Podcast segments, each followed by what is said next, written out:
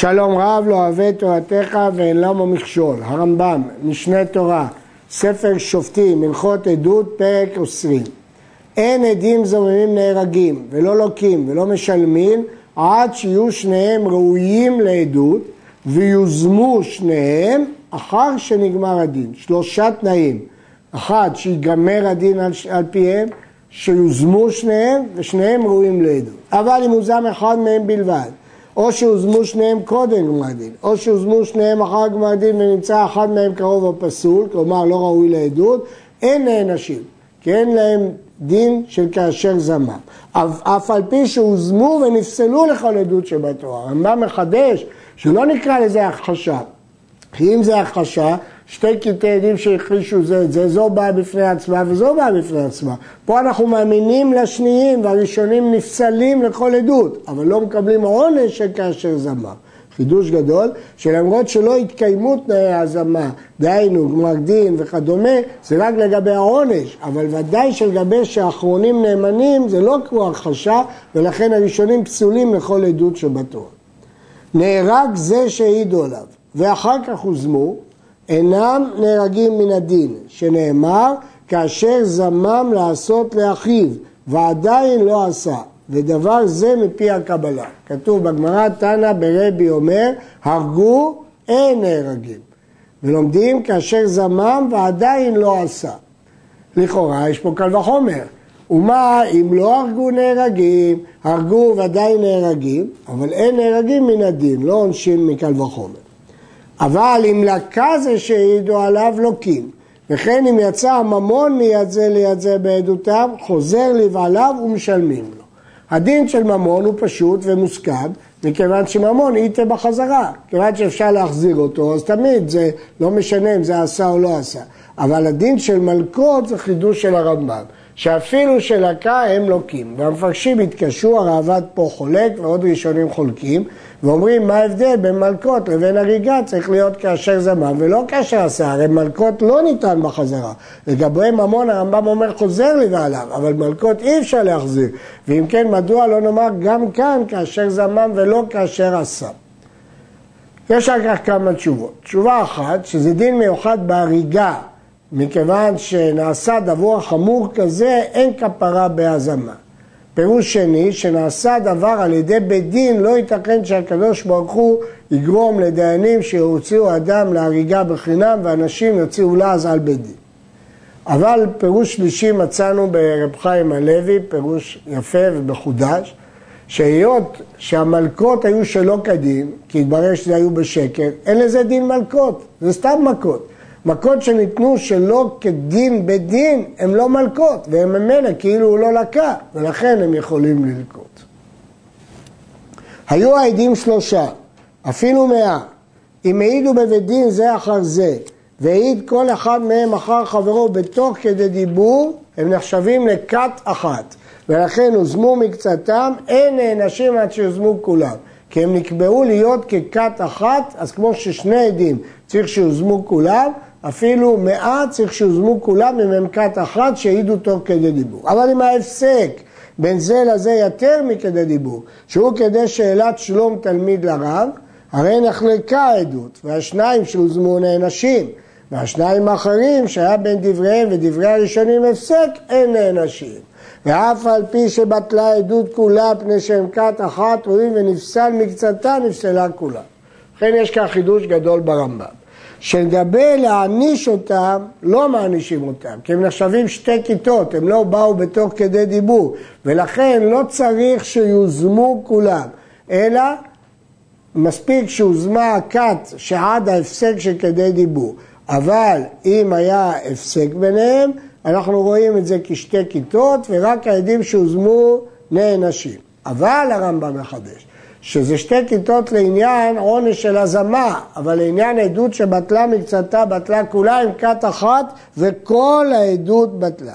שואל הרייבד, אני יודע למה. מאחר שלא באו תוך כדי דיבור, נחשבו שתי כיתות לעניין הזמה. אז למה לא נחשיב את זה כשתי כיתות, ולא נגיד שהעדות שבטלה מקצתה בוטלה כולה, אלא נהרוג את הנידון על סמך העדים האחרונים.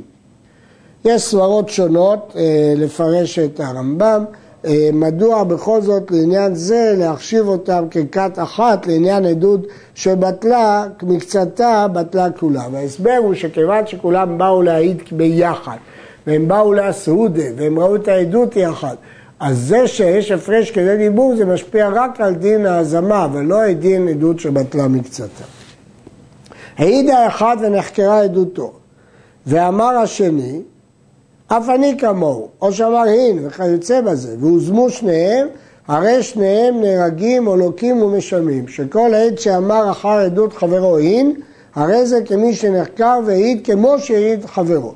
ואין, כן, ואין לעדים זוממים שגגה, לפי שאין בהם מעשה, לפיכך אין צריכים התראה כמו שבאר. החלק הראשון של הרמב"ם הוא גמרא במסכת סנהדרין, לגבי מגדף, שהשני אומר אף אני כמוהו והשלישי אומר אף אני כמוהו, כלומר שלא צריכים לפרש עדותם, אלא יכולים להגיד אף אני כמוהו. אה, מספיק בשביל להיקרא עד זומם. הדין השני, שאין לעדים שגגה, מה פירוש שאין לעדים שגגה? אין בהם דין שוגג, מסביר הרמב"ם מה הטעם, מפני שאין בהם מעשה. אומר הרייבד, אז מה יש? כנראה מפני שכתוב תורה אחת תהיה לכם לעושה בשגגה, ופה אין מעשה. אז שואל הרעב"ד, לפי זה גם מגדף לא יהיה צריך התראה לחכמים, כי גם מגדף אין בו מעשה. עד שאלת הרעב"ד יש כמה תשובות למה אה, זה לא נחשב מעשה. הטעם, הדין השני שכותב הרמב"ם, שאין התראה למה אין התראה? הרמב"ם אומר שזה אותו טעם. לכאורה בגמרא מביאים טעמים אחרים, שהם רצו להרוג את הנידון בלא התראה, כי בעדות שקר, אז ודאי שלא הייתה התראה, לכן גם אותם הורגים בלי התראה. אבל מהרמב"ם משמע שגם פה הטעם לפי שאין בו מעשה. הלחם משנה אומר שדברי הרמב"ם קשה להולמם. ואולי הוא מתכוון שאין בו מעשה, שהמעשה לא היה בעולם והם רצו להרוג את זה בלא התראה. זה הכוונה שאין בו מעשה, לא כמו תמיד, שזה דיבור ולא מעשה, אלא אין מעשה, לא היה בכלל מעשה. ממילא לא הייתה התראה, אז גם הם לא צריכים התראה. כשם שהשניים מזימים את המאה, אם העידו המאה בבת אחת, כך הם מזימים אותם, אפילו היו חמישים כאן, ובאו שניים אחר שניים. ההלכה היא ששניים זה כת ומאה זה כת. ואפילו אם יהיו הרבה כתות, ואותם שניים יזימו כל כת, כיצד? כת שהעידה על ראובן שהרג שמעון בירושלים, ובאו שני עדים וזימוה, ובאו כת שנייה והעידה אותה העדות עצמה, שראובן הרג שמעון בירושלים, ועמדו אותם השניים והזימו גם זאת הכת השנייה. וכן השלישית והרביעית אפילו מאה, כולם נהרגים על פי אלו השניים. מה החידוש? הייתי יכול להגיד, זה אסתטית. זה משהו מוזר פה, שאותם שניים כולם ישבו אצלם, כל המאה האלה יכולים להגיד עליהם ממנו הייתם, יש פה משהו חשוד, שאולי הוא שכר עדי שקר. בכל זאת, כיוון ששני עדים מקבלים אותם. כת שהעידה על ראובן שהרג שמעון, ובאה כת שנייה והזימה את הכת הראשונה, יהרגו העדים הזוממים וינצל ראובן. באה כת שלישית והזימה את הכת השנייה, תהרג הכת השנייה ראובן ותנצל הכת הראשונה. באה הכת רביעית והזימה את הכת השלישית, תהרג הכת השלישית והכת הראשונה, וינצל ראובן ותנצל הכת השנייה, וכן אפילו עם מאה כת, זו מזימה את זו, כת נכנסת וכת יוצאה. זה פירוש רבנו חננאל במשנה, ובגמרא הוא גורס, אטו כולי עלמא הנגה בהנה אבו יתווה, האם כל העולם ישבו בזוגות? זה הסברה של מי שחולק, אבל הלכה לא כך. ששניים יכולים להזין שניים, והשניים את השניים, והשניים את השניים, ואני לא חושד שמשהו פה מוזר בעדות הזאת. עדים שהעידו על איש טרפה שהרג.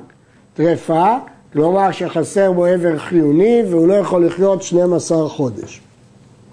אה, והוזמו, אין נהרגים. שאפילו הרגו בידיהם אין נהרגים, לפי שהוא טרפה. אז הם זממו שיהרג, זה לא יותר גרוע מאשר הם היו הורגים אותו בידיים. וכן העדים שהיו טרפה, והעידו לדבר שחבים עליו מיתת בית דין והוזמו אין נהרגים. שאם הוזמו זוממיהם, אין זוממיהם נהרגים שלא יזימו אלא טרפה. כיוון שהעדים הם טרפה, אז מי שיזימו אותם לא יהרגו, מכיוון שהם זממו להרוג טרפה, אז ממילא גם העדות שלהם לא עדות. עדים שהעידו על אחד, והרשיעו רשע שאין בו לא מלכות ולא חיוב ממון, ואחר כך הוזמו, הרי אלו לוקים אף על פי שלא זממו להלקות זה ולא לחייבו ממון. בדרך כלל העונש הוא כאשר זמם, אבל כאשר זמם שייך במיתה, במלקות או בקנס. אבל אם העידו עדות שאין בו לא מלקות ולא ממון ולא מיתה, מה נעשה לעדים זוממים? הם לוקים. כיצד?